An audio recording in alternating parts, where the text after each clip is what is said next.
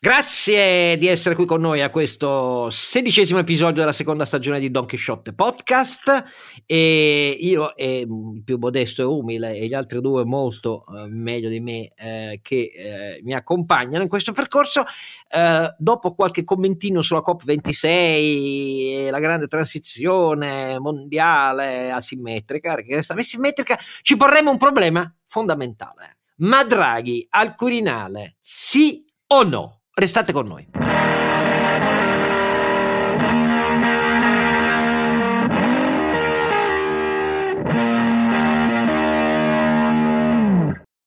Qui insieme a eh, Don Chisciotte, incerto la sua identità, cioè Oscar Giannino, i due suoi pilastri di saggezza. I pilastri di saggezza sono due, non sono sette.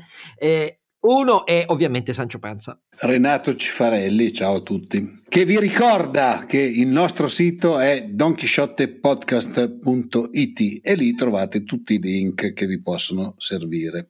E poi, naturalmente, la luce, il faro, l'intelligenza Vedete, siccome c'è un chip incorporato, si sente anche il chip incorporato, cioè Ronzinante.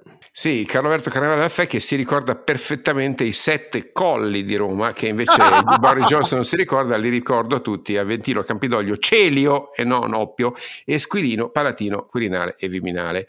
E bisogna come dire, mettere un po' no, i puntini sulla tutti i nomi dei ministeri Spiegami. Eh, no, no, perché qua adesso eh. cioè, sono gli inglesi che vogliono farci eh, le pulci sulla storia romana. Adesso come, mettiamo a posto le cose, ragazzi. Mettiamo a posto le cose. Va bene. No, la non fa- ho seguito Boris Johnson. Eh, la, faccia e... di, la, faccia di, Mattarella non era male, però.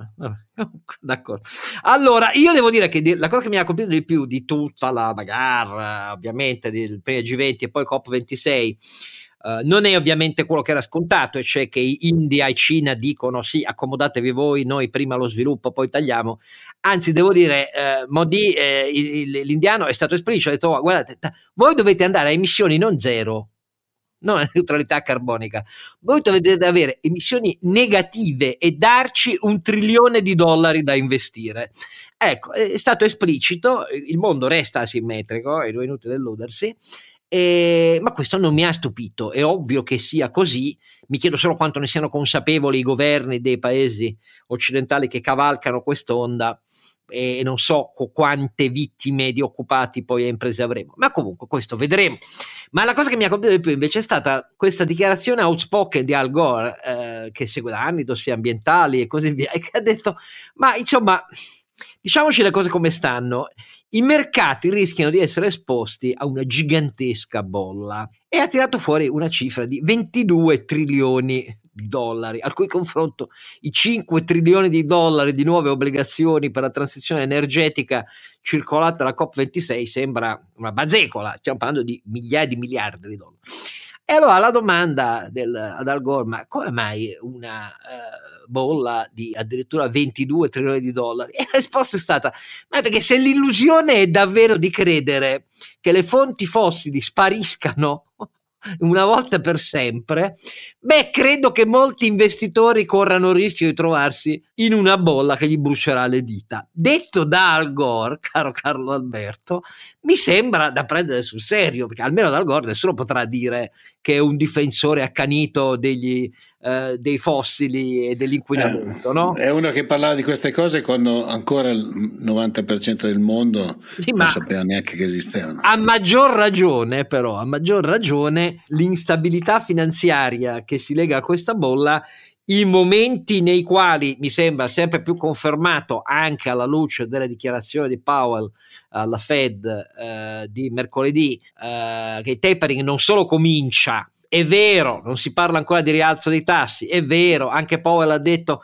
vedremo, non ci faremo trascinare la mano dall'inflazione, però ha detto che il tapering a tempi rapidi, cioè si, si parla di, della fine a metà dell'anno prossimo. Quindi... Ah, voglia, tempi rapidi, c'hanno il 5% di inflazione, cioè, che rapidità, se vanno avanti così si fanno un anno e mezzo al 5% e noi ci facciamo un anno e mezzo al 4%, caro Oscar. Eh? Quindi, eh. Però i tempi sono questi eh, e l- l'enfasi mondiale... Però quello che non ho capito è secondo te cosa salta fuori da questo COP26, perché io invece un'idea ce l'ho abbastanza chiara. Dilla. Eh, secondo me si sono poste le basi per uno dei più grandi mercati del mondo, che è quello dei eh, certificati eh, del carbonio. Eh, cioè, la, la, la, verità è che da tutto questo non si esce, ma si trova una strada di indirizzare i capitali privati solo se si dà un prezzo a questo scambio, un prezzo di mercato e un prezzo fiscale. Quindi la soluzione eh, alla, al dubbio posto da eh, Al Gore è eh, dare un prezzo a qualsiasi eh, carbon footprint, a qualsiasi emissione di CO2. Aspetta, mm. ti, ti, dico subito, mm-hmm. la risposta critica, anzi, L'intervento critico dell'indiano Modi ai paesi occidentali, gli Stati Uniti e all'Europa è la carbon tax ve la potete scordare. Perché? Perché voi dovete darci un carbon credit, non pensare di farci pagare di più i nostri prodotti se li volete importare perché hanno più CO2 dentro, ma prenderli a B darci un dividendo delle maggiori tasse che dovrete mettere a casa vostra e darci trilioni di dollari da investire. Quindi il mondo, tu dici, si va verso la grande carbon tax condivisa e dei certificati di emissione. Quelli gli dicono no, si va verso un mondo in cui voi ve la fate, ma non è una carbon tax alle vostre frontiere, perché voi ci dovete dare un carbon credit. A me non sembra così facile uscirne. Beh, eh, ha fatto un po' di confusione, Modi, perché un conto è stabilire un prezzo e un conto è stabilire i sussidi. Allora, il prezzo è il prezzo. Dopodiché, se si vuole redistribuire e dare sussidi, si può anche seguire gli indiani e magari hanno anche ragione, ma questo è del tutto disaccoppiato rispetto alla necessità di dare un prezzo, capisci? Eh, allora, secondo me, senza un prezzo non riusciamo ad allocare correttamente i capitali. Eh, Oscar, e ovviamente siccome siamo in balia di erratici comportamenti regolatori della politica, finché non si stabilizza un prezzo e quindi non è, non è chiaro il business case dell'investimento, per esempio, nelle tecnologie di cattura del carbonio, nelle tecnologie... Bravo, so, bravo, cioè, e io bravo. devo dare un prezzo a quella roba di Oscar, se no come faccio a fare il business case? E quindi non arrivano i soldi, allora si devono rendere conto i signori che invece che le loro riunioni a COP26, 27 o 28, quello che devono fare è un mercato trasparente e corretto del carbonio. E semmai decidere se vogliono fare una carbon tax che la facciano, dopodiché se c'è da aiutare qualcuno che magari è in difficoltà, gli sta un sussidio, ma come dire, no, non confondiamo i piani, il, il, la, la salvezza dell'umanità ha bisogno di un mercato. Il grande motivo di allarme, secondo me, che mi ha stupito positivamente, del tutto legittimo di Al Gore, affonda le sue radici esattamente nella cosa che hai detto. Credere che le tecnologie di cui avremmo un disperato bisogno per continuare nel medio-lungo periodo con il fossile, come lo stoccaggio, per esempio, delle emissioni di CO2, eh, e come eh, l'idrogeno ancora lontano dall'essere l'idrogeno verde, o gli si dà un prezzo preciso al certificato delle emissioni, oppure si rischia di sbagliare e quindi a quel punto per prudenza di non fare migliaia di miliardi di investimento. Questo è il punto proprio che secondo me esatto. manca come chiarezza ai paesi avanzati. Esatto, secondo me non è uscita questa cosa che dal mio punto di vista è semplice ed è la conseguenza dell'allarme lanciato dal Gore, che secondo me ha ragione, ma ha segnalato la malattia senza avere una prognosi, senza avere una, una, dire, una, una soluzione. La soluzione, voglio farla semplice, però è nella direzione di quello che ti ho detto. E le richieste di un paese come l'India, che possono anche essere giustificate, ma vanno disaccoppiate, io posso dare un sussidio purché io dia un chiarissimo, prezzo. Eh. Chiarissimo, va bene, è un punto di vista eh, che io abbraccio. Eh, sapendo sì, poi però... mi viene che è una roba che forse ci vorranno dieci anni. E ho capito, che fretta c'è? Tanto l'umanità qui, eh, spero che ne abbia un po' più che dieci anni, ma questa è un'istituzione mondiale che è l'inizio, se vuoi, come sai, no? sono ciò che unisce eh, i popoli, sono i debiti, caro Oscar, non i patti. Okay? Quindi alla fine l'importante è avere un debito comune, vedere che l'umanità con un debito comune alla fine eh, eh, addiviene a più miti consigli e mette da parte anche il sovranismo. Ma oltretutto deve essere una sfida ancora più necessaria perché c'è chi farà senza dubbio free riding e arbitraggio. Parlo di Putin, per esempio. Putin ha rassicurato dieci giorni fa e fatto scendere i prezzi del gas eh, quelli just in time dicendo ma cara Europa, ma non ti preoccupare, aumenterò Uh, il volume del gas nelle pipelines. Certo, se i tedeschi si sbrigano ovviamente ad aprire Nord Stream uh, eh, 2, però intanto Gazprom alle richieste quindi di fare contratti e maggiori affidamenti per i mesi duri dell'inverno ai paesi europei, ad alcuni paesi europei, non a tutti, risponde picche, perché eh, eh, ma è ovvio che ho, ci saranno giochi di questo tipo, a maggior ragione ci vuole un impianto sì, molto Sì, hai ragione serio. Oscar, però se posso eh, dire quello che penso, cioè, mentre i paesi arabi hanno iniziato vent'anni di diversificazione, di investimenti in intangibles. La Russia è indietro di vent'anni. Io dopo il COP26 mi spiace, ma vado corto sulla Russia perché non hanno ancora capito che, eh, che hanno, hanno, perso eh. la loro ultima occasione. Quando emetteranno l'ultimo metro cubo di gas, che cosa faranno poi? Che non hanno costruito spieghiamolo, nulla. Spieghiamolo a tutti la prima fila di imprenditori italiani che sono corsi all'appuntamento Eurasia fatto da Banca Intesa con Siloviki Russi a Verona sabato scorso, che era la grande fiera eh, del piede pesante che il sistema Putin ha nel sistema finanziario e imprenditoriale italiano. Spieghiamoglielo perché credo che a molti non sia per niente chiaro quello che hai detto. Allora, fatta questa diciamo, precisazione di area culturale, però di strumenti di mercato sulla COP26, andiamo al quesito di fondo perché la politica italiana, che della legge di bilancio se ne occuperà di qui alla fine anno, vedremo, visto che molti capitoli sono ancora da scrivere, eh, e lasciamo da parte la legge di concorrenza di cui ci occupiamo nella prossima puntata, nel prossimo episodio,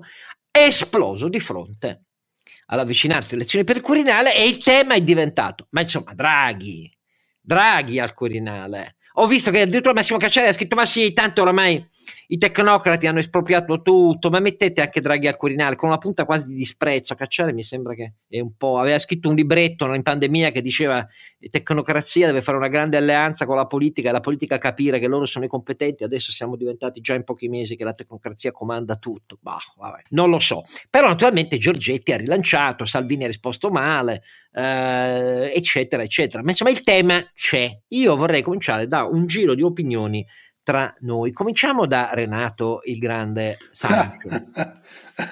Beh, sai che sulla politica mi trovi sempre impreparato. Allora, um, una provocazione, mandare Draghi al Quirinale potrebbe essere lo, l'occasione che non avverrà mai, magari per far diventare un po' più presidenziale la nostra Repubblica. Però ho qualche dubbio che accoppieranno la salita di Draghi al Quirinale con eh, una riforma costituzionale. Allora, que- questa, come l'hai detta occhio, tu, eh. questa, come l'hai detta tu, è la tesi che ha fatto, diciamo, esplodere il caso. L'aveva già esposta, ma l'ha rilanciata con una certa forza Giorge, Giorge, Giorgetti, ah, Giorgetti, ah, sono, Giorgetti cioè dicendo, sono... dicendo, avremo a quel punto con Draghi a Quirinale mi, mi sistema, trovo improvvisamente filo giorgettiano un, un Draghi che diventa, fa diventare l'Italia un sistema semipresidenziale ovviamente resta quello che hai detto tu che un sistema semipresidenziale con la nostra Costituzione non c'è e non vedo come possa entrarci no? se un sistema eh, in cui neanche il governo è forte, è un sistema iperparlamentare come forma di governo e i partiti non li vedo proprio pronti a vedere. Sai, il, il, il, concetto a cui, uh, cioè a cui, stavo pensando io è avvicinare un po' uh, il sistema elettorale italiano a quello che abbiamo ne, nelle parti più, più basse, quindi regioni, comuni, eccetera dove alla fine tu vai a eleggere il presidente, il quale... Allora, e qui tocchi un altro punto, la legge elettorale di cui non sappiamo niente perché i partiti sono divisi al loro interno, il PD per esempio è spaccato tra una parte che mi sembra minoritaria che resta maggioritaria, una parte che vuole il proporzionale perché non si fida più neanche di quanti ne, ne possa davvero fidelizzare ancora Conte dei residui eh, 5 Stelle eh, e così via. E anche la destra in realtà ha una fortissima pulsione proporzionale più che maggioritaria. Ma sentiamo prima di andare a questi singoli pezzi sulla domanda centrale che ne pensa invece il nostro Lonzinante. Ma sai, io di politica capisco poco, ma provo a fare due conti. Quanto vale Draghi? Più di me di sicuro, dai. non lo so, non lo so. Io faccio un conto. Quanto vale Draghi al, eh, al Palazzo Chigi quanto vale Draghi al Quirinale e quanto vale Draghi, come io spero, tra tre anni eh, nella nuova istituzione europea come presidente europeo di un, di un, nuovo modello istituzionale che è fondamentalmente l'unione fiscale. Allora, eh, come eh, presidente del Consiglio vale 50-70 punti base di spread, eh, cioè tra i 13 e i 15 miliardi di, di, di, euro all'anno di spesa in meno eh, che fa risparmiare gli italiani e diciamo mezzo punto di PIL, mi fai dire? Quindi eh, direi che anche lì mezzo punto di PIL stiamo parlando di un, una decina di miliardi. Ehm, direi che insomma è prezioso per il paese. Se va al eh, Quirinale questi valori vengono notevolmente ridotti nel senso che c'è un effetto che si prolunga nel tempo, sono d'accordo, ma è una diluizione fortissima e dopodiché bisogna vedere cosa succede a Palazzo Chigi. Io mh, mm, sono d'accordo con Renato, non ci sono le condizioni costituzionali per un semipresidenzialismo, quindi diciamo devo scontare il tutto a pochi miliardi. Quindi la differenza fra Draghi a Palazzo Chigi e Draghi al Quirinale per gli italiani sono 20-25 miliardi eh, all'anno Draghi eh, nel posto giusto, e cioè a fare da presidente dell'Unione Fiscale Europea, cioè da, da, minist- da primo grande ministro delle finanze d'Europa, con potere fiscale, a, a governare la, la, migrazione fiscale d'Europa nella revisione dei trattati, bene, questo vale la salvezza del paese e vale la costruzione d'Europa. Quindi io personalmente tifo assolutamente contro eh, il congelamento, l'ibernazione di, di Draghi al Quirinale, eh, perché sarebbe un'ibernazione, Um, è un promoveatur ut amoveatur per me, lo dico in latino visto che abbiamo cominciato con i sette cori di Roma. Eh, il, eh, Quirinale è assolutamente sprecato, il posto di Draghi, e lui lo sa, è capo dell'Europa. Resta dove sei, caro ascoltatore. Allora, Draghi al Quirinale sì o no? Io eh, non voglio fare eh, io voglio fare semplicemente un'analisi, poi vediamo quello che succederà perché i partiti nessuno sa che cosa faranno. Però io parto da un presupposto, cioè che per Mario Draghi, da quel po' che conosco, da un po' di anni, penso che eh, l'asset fondamentale per lui nella vita, da un certo punto in poi, è stata la sua reputazione internazionale e mondiale. Ed è anche il motivo per cui ne discendono le conseguenze di cui ha parlato prima Carlo Alberto quantificandole, tentando una ipotetica, ma insomma non irrealistica quantificazione. Se mi pongo questo punto di vista, Draghi considererebbe un trade-off più vantaggioso per la sua reputazione abbandonare l'impresa del governo italiano e andare al Quirinale, scontando, credo, tra persone ragionevoli lo possiamo dire, no? che non è che poi a, a, a Palazzo Chigi va una emanazione personale di Draghi, come leggo in alcuni scenari, cioè Franco, la Cartabia, che sarebbero per così dire degli esecutori di ordine del Presidente della Repubblica. E questo è uno scenario del tutto irreale. I partiti non faranno mai una cosa simile, mai, perché a quel punto il governo diventa il governo poiché, seconda considerazione, parto dal presupposto che i partiti non vogliono andare a votare, subito, che, che dica Giorgia Meloni, diventa un governo in cui il primo anno e mezzo a quel punto di gestione del PNRR diventa campagna elettorale, perché poi questo è il punto di fondo. È inutile che possiamo raccontarci che i partiti italiani cambiano improvvisamente. Non sono cambiati neanche alcuni di fronte alla botta alle amministrative nelle grandi città, figuriamoci se cambiano allora. Anzi, molti di quelli che dicono Draghi al Quirinale fanno il ragionamento così abbiamo le mani più libere, visto che Draghi poi alla fine decide un po' quello che vuole lui su alcune questioni, su tante altre no.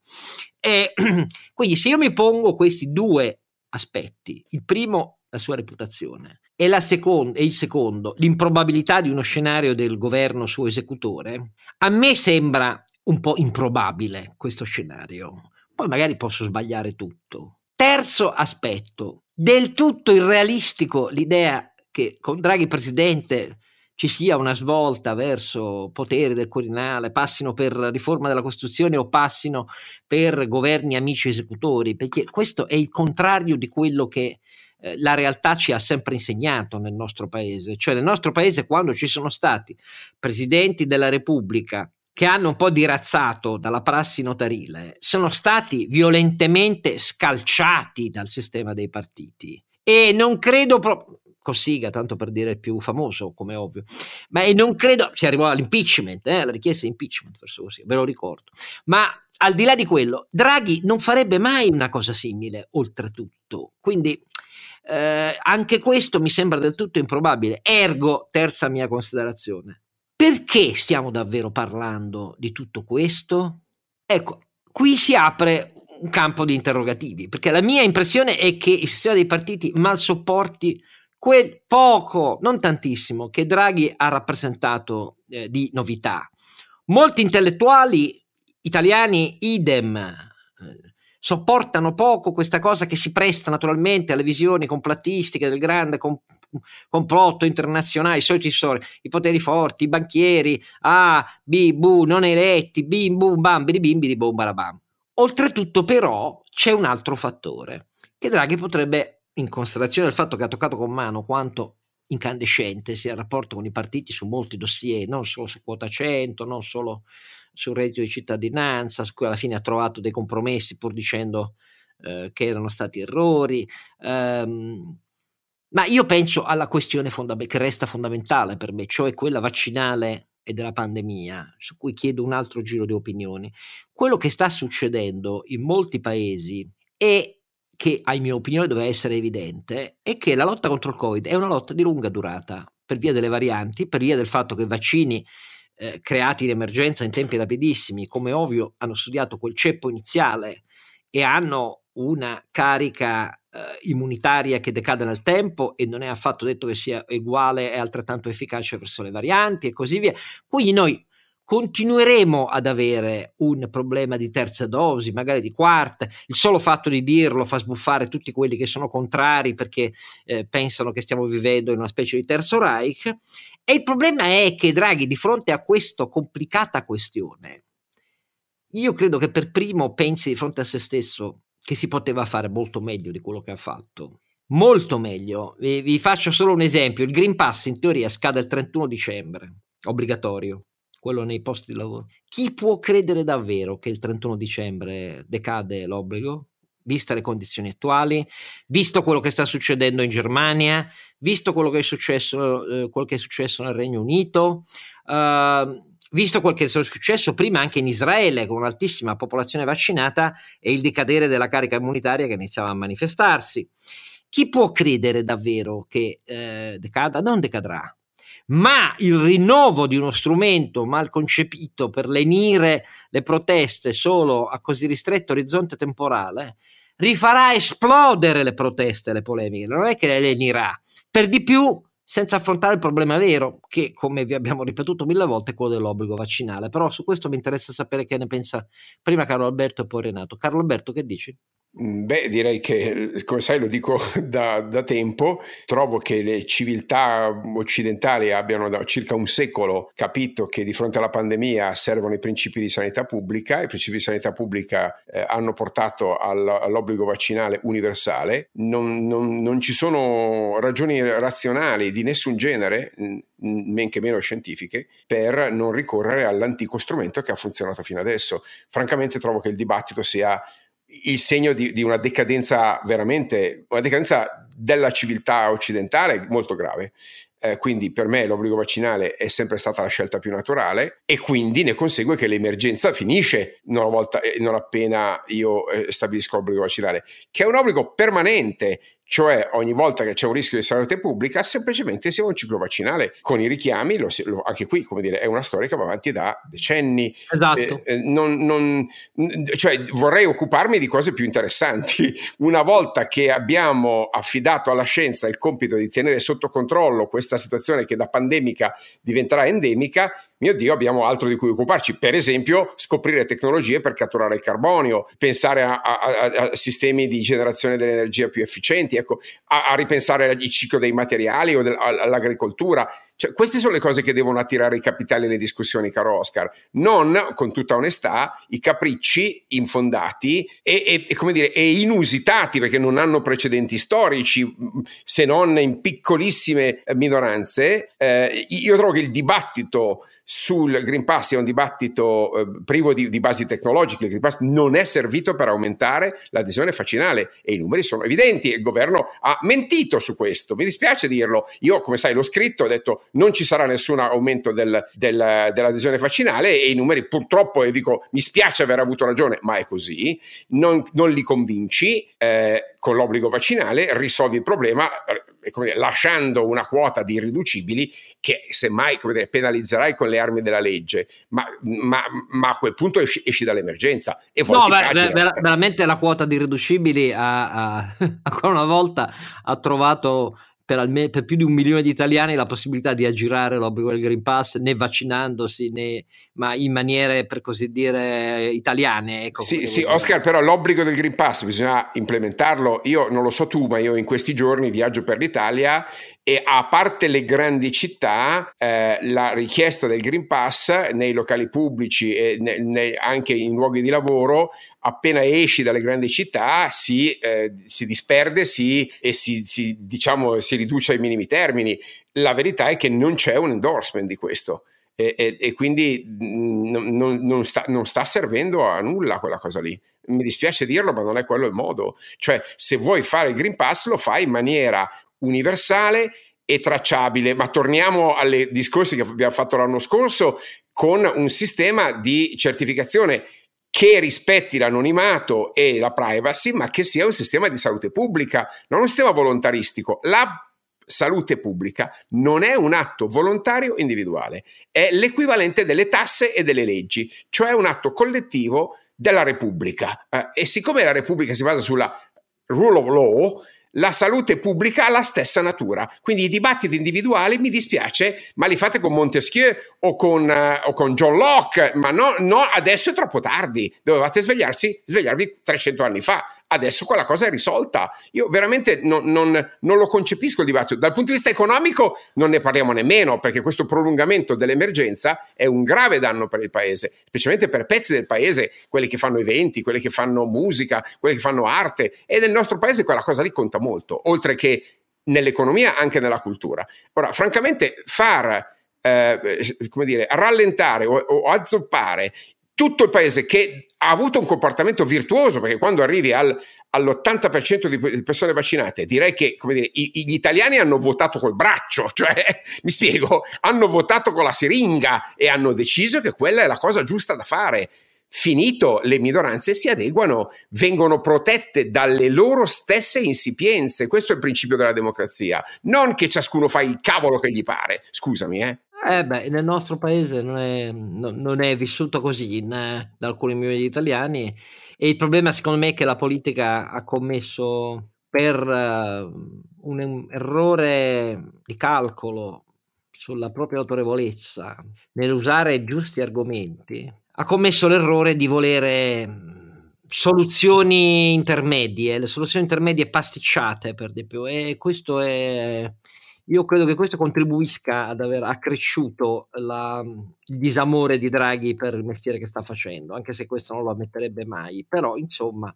Ma è per quello che è il suo posto l'Europa, perché l'Europa è un posto più razionale, non perfettamente razionale, ma dove il dibattito e dove lui onestamente è circondato da persone di qualità cosa che non avviene nel Consiglio dei Ministri con tutta onestà, io non lo invidio perché è circondato da persone mediocri in, in buona parte, non dico tutti, e conoscendo il personaggio, eh, il peggior delitto che puoi fare a una persona come Draghi è circondarlo di incapaci, perché è ovvio che è un, dire, è un, è un, un, peso che gli metti sulle spalle.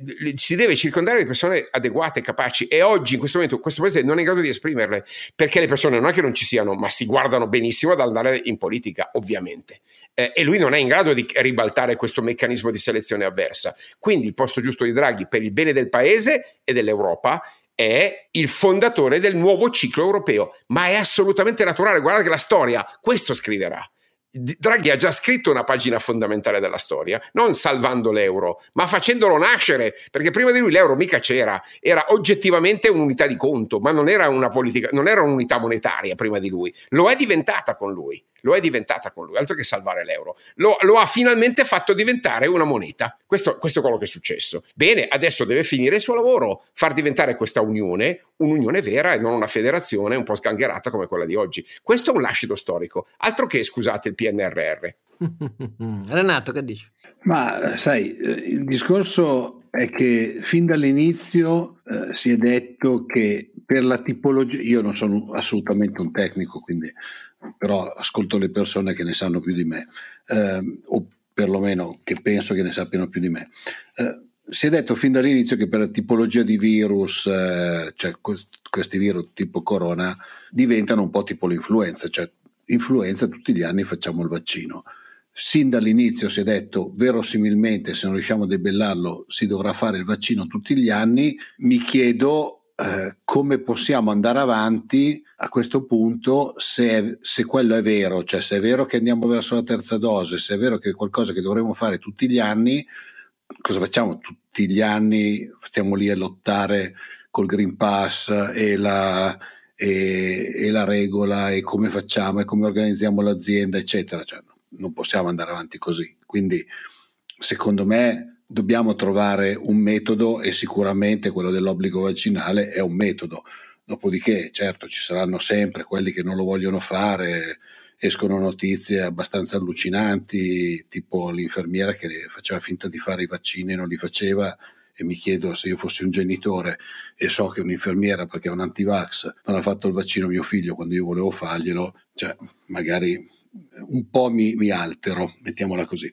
Comunque mi pare di capire... Però, mi pare di capire che tranne Renato noi siamo, Carlo Alberto, esplicitamente critico e dubbioso. Io più dubbioso che critico sul fatto che davvero convenga non solo all'Italia, che è la tesi di Carlo Alberto che mi sembra fondata, ma anche allo stesso Mario Draghi, perché poi alla fine eh, dopo eh, gli eventuali compiacimenti europei e mondiali per la sua ascesa eventuale al Quirinale, dopo qualche mese l'effetto sui paesi no, europei di, di, di unità, no, l'effetto ai paesi europei di un'Italia che torna alla sua devastante tran tran eh, precedente a Draghi, secondo me farebbe spadire qualunque trade-off positivo o quasi, attenuando molto, molto quello iniziale per lui. Però, oh, per quello che eh, può dipende, contare... dipende anche chi mettono Presidente del Consiglio. Certo, non vedo, non vedo successori che possano avere eh, lo standing internazionale. Tra l'altro, allora, metterlo al Quirinale ma, ma figuriamoci come... come... quella attuale ma no, è, ma... È, è, uno spreco per l'Europa, come diceva Carlo Alberto. Vabbè, ma al di là siamo... di questo, che non sono le considerazioni dei partiti italiani, figurati l'esplosione tra i partiti italiani di fronte all'idea di restare con la stessa maggioranza, con un presidente del Consiglio concordato. Da chi? Tra Enrico Letta e Salvini? Ma non esiste questa ipotesi. Parliamoci chiaro, non esiste minimamente. La Lega uscirebbe, lo fa per recuperare le mani libere. E questo guardate anche Giorgetti che l'ha proposto che, che dica il suo retropensiero è quello. E, e, anche perché Salvini non è che ha cambiato idea. Mi dispiace per gli autorevoli colleghi che continuano a scrivere sulla svolta europeista il PP, la Lega eh, Salvini non potrà che alla fine accedere alle posizioni di Giorgetti, Fedriga e, e dove? E di Zaia, ma, ma, dove? Arriva Bolsonaro e lui è in prima fila lì a dire chiedo scusa a Bolsonaro, chiede scusa a Bolsonaro a nome degli italiani, ma, ma, parla a nome tuo, scusa. Ecco, questo è Salvini, non è che cambia idea. E quando Giorgetti gli ha detto Pepe ha risposto no, io lavoro a un fumoso gruppo europeo eh, delle forze che la pensano come noi, naturalmente stavano in due gruppi diversi, lui e la Meloni, quindi mi pare. Ecco, loro sperano in Eric Zemmour, questo sì, è il punto. Loro sperano che tra pochi mesi in Francia il presidente della Repubblica sia Eric Zemmour. Non, ma per favore, non succederà mai. Eh, ma... però loro sperano quello. Sì, Questo beh, è il problema. Oscar, però posso dire una cosa: mentre io Giorgia Meloni la capisco e ha trovato un posizionamento europeo eh, dignitoso, posso dirti, Salvini secondo me è finito politicamente, ma proprio finito, cioè non, è in un cul-de-sac, godrà di una rendita ma, ma in esaurimento perché non ha, non ha ma la sua ultima uscita su Russia e Cina è, è, cioè, ha fatto ridere tutte le cancellerie occidentali, cioè ti rendi conto che non, non ha più la lucidità di due anni fa, veramente, quindi il fatto che Giorgetti sia uscito con questa cosa devastante è il simbolo che quel signore non è più in grado di guidare il suo partito, quindi lo tengono lì come un saltimbanco che attira Vediamo, mm, vediamo. Vediamo. Vediamo. Non lo so, io ti do ragione nel merito, però sai, nei partiti alla fine, nei congressi comanda chi ha i numeri nei congressi, i congressi nei partiti lideristici personalistici li fa a tavolino il leader che ha, ha, mette tutti i delegati che vuole. Tu sì, tu no, tu sì, tu no. E quindi sai, no, tu sì, tu no. detto tutto questo del signor Enrique Zemmour ce ne dovremmo occupare, eh, perché è un, è un singolare personaggio Ehm, che ha una carica negativa larghissimamente superiore a quella che ho visto fino ad oggi identificare nei media italiani, che lo prendono come, come un Coluche, eh, un personaggio così di colore, non è affatto di colore Eric Zemmour, non sto parlando della pelle, sto parlando è di sostanza, è di sostanza, perché la sua opera sistematica negli anni, non so quanti abbiano letto i libri, due sono stati tradotti anche in italiano, Uh, uno è Le Premier Sex, tradotto in italiano Il maschio, eh, il primo sesso per lui è quello maschile, contro la femminilizzazione della società, l'idea di coppia, basta maschi, vi fate castrare, femmina, torna al posto tuo e così via. Oppure quello sul suicidio della Francia, in cui descrive come globalizzazione, immigrazione e cultura del politicamente corretto della sinistra saranno per il nuovo secolo quello che il culto del nazionalismo è stato eh, disastrosamente per il Novecento, Beh, questa è una miscela esplosiva eh? e, e, guardate che di voti ne piglia. Io non credo che vinca. Ma guarda, tu, hai ragione a dire che non è un fenomeno da trascurare perché dietro a un certo Vincent eh, Bolloré che non è esattamente un ragazzino, cioè è, come ben sapete, il, eh, il Berlusconi francese, perché ha dietro Vivendi eh, e quando hai dietro una potenza mediatica come quella di Vivendi, dietro comunque simpatizzante, eh, certamente hai un vantaggio importante. Cioè, secondo me, quella è una minaccia vera per la Francia. Però la Francia è la Francia, caro Oscar. Francia, la Francia alla fine il patto repubblicano lo fa. E Speriamo. Quindi, eh, no, Speriamo. sicuro. La Francia, non, no, la Francia, non, ha mai ceduto, la Francia è un pilastro di libertà e grazie di esistere, grazie di esistere. Eh, cioè... no, no, figurati se mi devi convincere. Dico solo che se, se Moore dovesse in qualche modo ascendere come protagonista della politica francese, eh, il patto con eh, gli anti-europeisti e con la Polonia che sfida la prevalenza delle norme dei trattati europei su quelle nazionali è bene che vinto, cioè l'Europa salta in pezzi, cioè questo è quello che... Eh, ma e, e l'alternativa qual è? Che torniamo a fare ognuno la pulce in un mercato globale schiacciati fra Stati Uniti. Ma è troppo Cina, tardi, ragazzi. Abbiamo troppi eh, debiti India. per separarci. Ve lo, ve lo, ripeto, non è una questione di volontà, è che non abbiamo i soldi per pagare i debiti che abbiamo fatto tutti insieme, neanche i tedeschi. Ah, sai. Mm. I, I, debiti, I, debiti, sai che pe, alcuni pensano che con un tratto di penna li, li cancelli, insomma. Poi andiamo a vederlo. Va bene, comunque insomma prevale il no, caro Renato, almeno tra noi tre hai perso, prevale il no Draghi a Quirinale. Poi... No, no, ma eh, allora io non vorrei, non vorrei essere stato equivocato, io spero che Draghi vada avanti a fare il Presidente del Consiglio eh, no, no, tu hai, tu hai, parla- hai, hai, hai, parlato di una provocazione. No, no, sei stato corretto. Hai detto una provocazione. Ho detto, ho detto una provocazione. Eh, rendiamo, rendiamo più simile al, al, premierato, quindi decidiamo il Presidente del Consiglio, che così sarà eletto, come dicono sempre un sacco di gente, ma chi l'ha eletto quello lì, ma chi l'ha eletto quello là, scambiando il fatto che il Presidente del Consiglio venga nominato dal Presidente della Repubblica, come succede in Italia, con le elezioni dei presidenti come Macron o, Biden.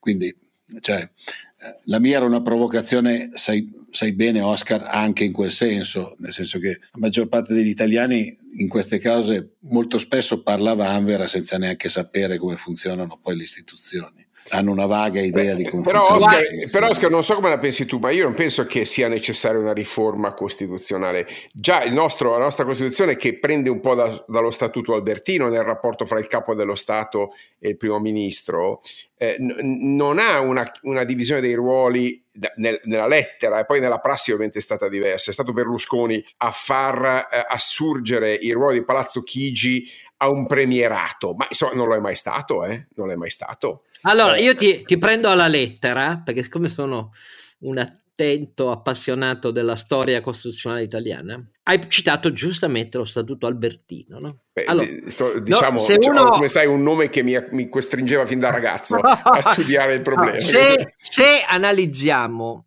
uh, la vicenda post Statuto Albertino, prima del eh, Regno di Sardegna e poi dell'Unità d'Italia, soprattutto nella prima fase del Regno di Sardegna, troviamo uno squilibrio persistente tra l'interpretazione di che cosa voglia dire la formula di un governo col voto del Parlamento, ma in buona sostanza un governo del re, sia pure con il voto di fiducia parlamentare, e invece un governo che abbia in chi lo guida la forza prevalente anche rispetto al re, forte del suo voto parlamentare. Per esempio, Cavour, la notte dell'armistizio di Villafranca alla fine della seconda guerra di indipendenza, con un Napoleone III eh, che eh, ha un'opinione pubblica francese incazzata perché ha dato la mano al Piemonte, ma Nizza e Savoia non le ha avuti in cambio. Quindi perché abbiamo fatto morire a Solferino tanti francesi, caro imperatore del Piffero? E quindi decide di chiudere con gli austriaci dicendo datela a me la Lombardia, io la giro per mia generosità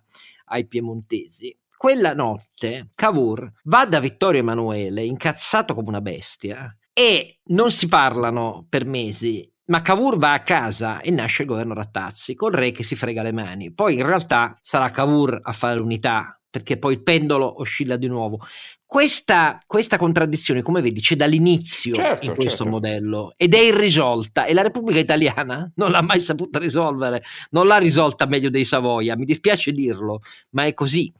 È, è, tant'è vero che il re si ricorda di avere delle prerogative, il codardo re che consente al fascismo di diventare prima governo e poi regime, solo a guerra persa a sfascio fatto. E allora fa dimettere Mussolini e lo fa uscire dall'ambulanza eh, dal, dal, dal esatto, perché ma, ne ma, aveva il potere, perché anche quello però, fascista era un governo del re e, lo, e non lo, dimentichiamocelo. Se, se, lo era scordato però per tutto il regime fascista. Eh, hai ragione, sì, ha avuto un paio, un paio di, ah, di, di problemi di memoria, però quando si dice Giorgetti riforma costituzionale, hai ragione Oscar, ripercorriamo bene i percorsi. La verità è che il nostro governo è un gabinetto eh, lo è tecnicamente. Poi ripeto, è stato Berlusconi a, a, a, ad assurgere a simbolo. Vi ricordo che addirittura ha creato il, il, il SIL, no?